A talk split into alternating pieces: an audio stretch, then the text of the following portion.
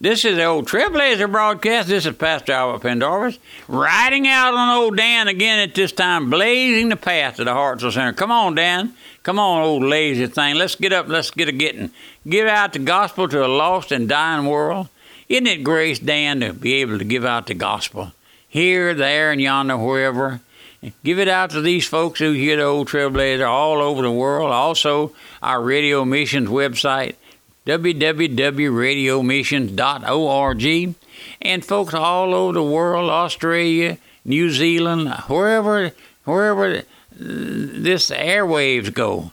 Tennessee up there, oh, we have gracious folks in Tennessee, all up and down the East Coast, North and South Carolina, Georgia, and uh, Virginia, West Virginia. And uh, I mentioned the other day we had never got a letter from New Hampshire. And I believe if, if some of you folks, some of you've got to listen, got to hear the old Trailblazer in New Hampshire, write me a note if you would, send it to me, or email me, pastor at Radio Mission. But we're bringing you this study on the Holy Spirit indwelling the believer. That's our topic yesterday and today. And I want to I want to get back in the study at this time. The first thing I call your attention to at this time is that the Holy Spirit in you is to give continued victory for you over the flesh life. Let's remember this one great truth that in salvation, God never builds upon the old foundation. There must come the withering and blasting power of the Holy Spirit upon all old flesh life, and it must, well, you made a new creature in Christ. That's what uh, we talk about in 2 Corinthians 5 17, if any man be in Christ, he's a new creature. Old things are passed away, and all things are become new. You know, the, the easiest way to tell if someone is a child of God, is he a new creature. Is his old habits gone, his old uh, ugly, uh, vulgar tat mouth been cleaned up. You know, my mama used to wash me and my brother's mouth out with octagon soap when we said something nasty word, and I don't want to remember that time. But we didn't say many because she took she took a bar of octagon soap, old yellow soap, like most of you probably don't even know about, and she would get out there to the pump or to the well and get a bucket of water and dipping that soap in there and put that bar of soap in our mouth Boy, they'd have her arrested now, wouldn't they? But one thing about it, we learned not to talk ugly. Oh no, it was yes sir and yes ma'am to the to the man we met on the street. No matter what color he was, we told our teacher yes ma'am. Most of our teachers were ladies back at that time, and we loved them. You know, I love my school teacher. I still do love their memory. But let's get back to our study. The Holy Spirit never lays a chief cornerstone most precious, which is Christ, in the human heart until first he tears down that old building and tears away that sandy foundation. This is a great truth which is overlooked today in the salvation of the human soul. I monitor a lot of radio preachers at night and uh, sometimes on Sunday night, and I, I don't hear anything resembling the truth, my friend. I do. I, I, I heard one of the leading evangelists in America the other day, and he said, uh, If you've never trusted Jesus, say this prayer with me God, I'm sorry I've sinned. God, I'm sorry I sinned. I want to trust your son, God. Would you save me God, amen. Now he said, now that's your prayer. If you pray that prayer, you say that's the biggest lie of the hell. Oh, my friend, I hate to dispute that poor fella, but he's not. He don't know anything about salvation. Listen now, let's go back to our study. We'll find out where we were. The gospel that is preached today, which is a perverted gospel, tells a poor wretched sinner who has never seen himself lost, a fit subject for hell, just to trust Jesus for salvation. And that's the basis of that mental, intellectual faith he's saved. Now, that's what this fellow told me on the radio. Then he comes into the church. He finds that there is no difference in his uh, in his old flesh. No difference there. He longs to do the same thing he used to do. he will struggle with it for a while, and then one or two things will take place. Either he will try to cover it up with his religious profession or go back openly to that old life. Let me tell you this little story I, I read somewhere or heard somewhere. This this couple lived in this city. They had an old parrot, and uh, they were church going people on Sunday, and uh, uh, nightclubbing at night. But they went to church this particular morning, and the old parrot got out of the house and flew down and followed them down to church and lit on the pew right there behind them. And uh, everything kind of got quiet, and the old pew, look, old parrot looked around. And he said, "Roadhouse, honky tonk, honky tonk." And the ladies turned around and said, "Now you shut up, or I'll take you home." He said, "Same crowd, same crowd." Oh, my friend. My friend, I know, I know. My old trailblazer, Pastor Pendarvis, was not a religious person.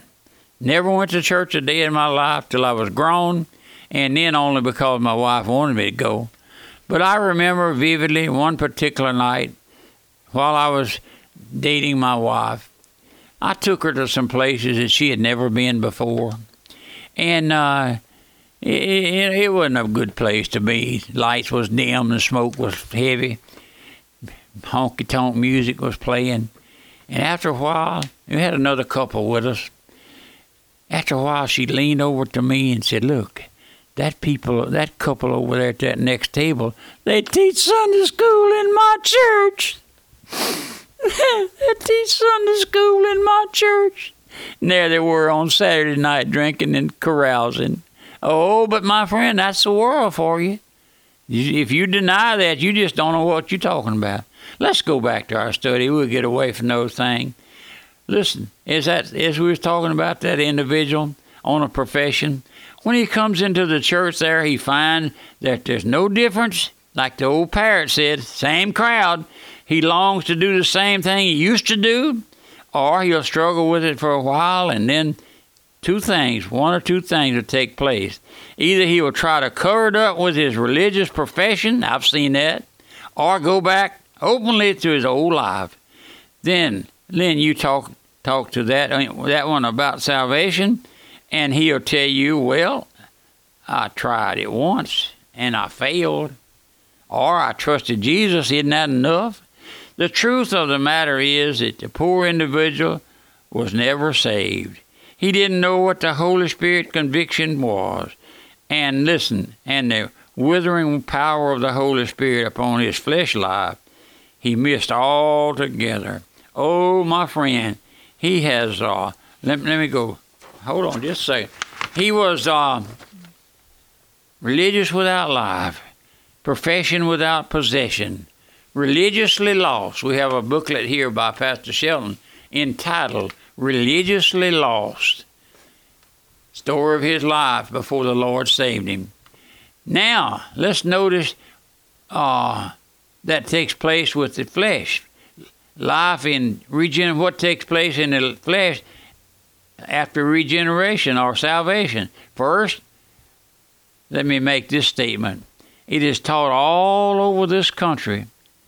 Get an individual to Christ, load him up to trust Christ and his, as his personal Savior, and then you can uh, lead him to give up all his old sins, and he grows in grace and grows in Christ. Brother, this is putting the cart before the horse. Now let's let's get around to let's get around to taking let's let me go back and state that again. Let's not get away from this one fact that the Holy Spirit con- that Holy Spirit conviction is the Holy Spirit showing the individual that all of his flesh life, his natural talent, his con- con- everything, his everything that he is, is under judgment of God. The sinner clearly sees this and acknowledges it.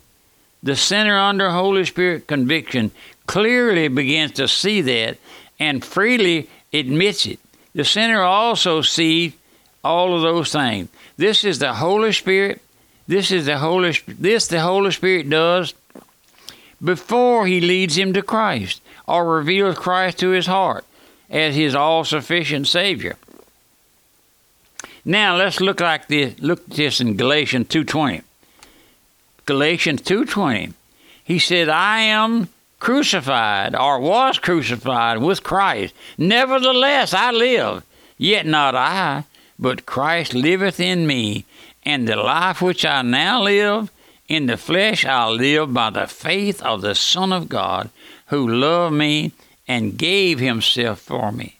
Now, my friend, you notice that before Christ lived in him, he was he was crucified to the flesh. Now, salvation, my friend, is the greatest thing that ever happens to an individual.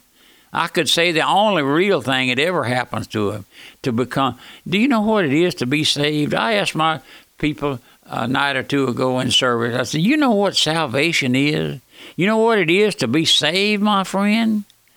It's to it's to be saved from well from hell, if you will, but to live eternity in the heavens with our Lord,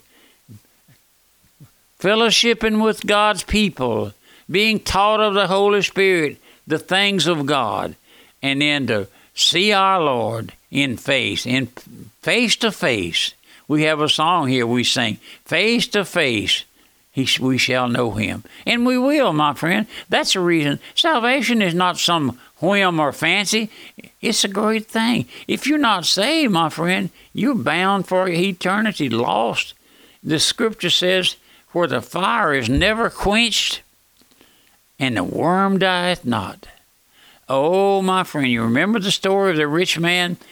It says he went to hell and he called out, Father Abraham, Send Lazarus, that poor old beggar was named Lazarus. Send Lazarus to dip his finger in cool water and touch the tongue, touch my tongue, for I'm tormented in these flames. You don't believe in hell? That's your problem, my friend. One day, if you never come to know the Lord, you will believe in it. And I asked my folks here the other night, any of y'all want to go to hell? No, nobody wants to go there, but nobody wants to trust the Lord. They want to run, do as we please.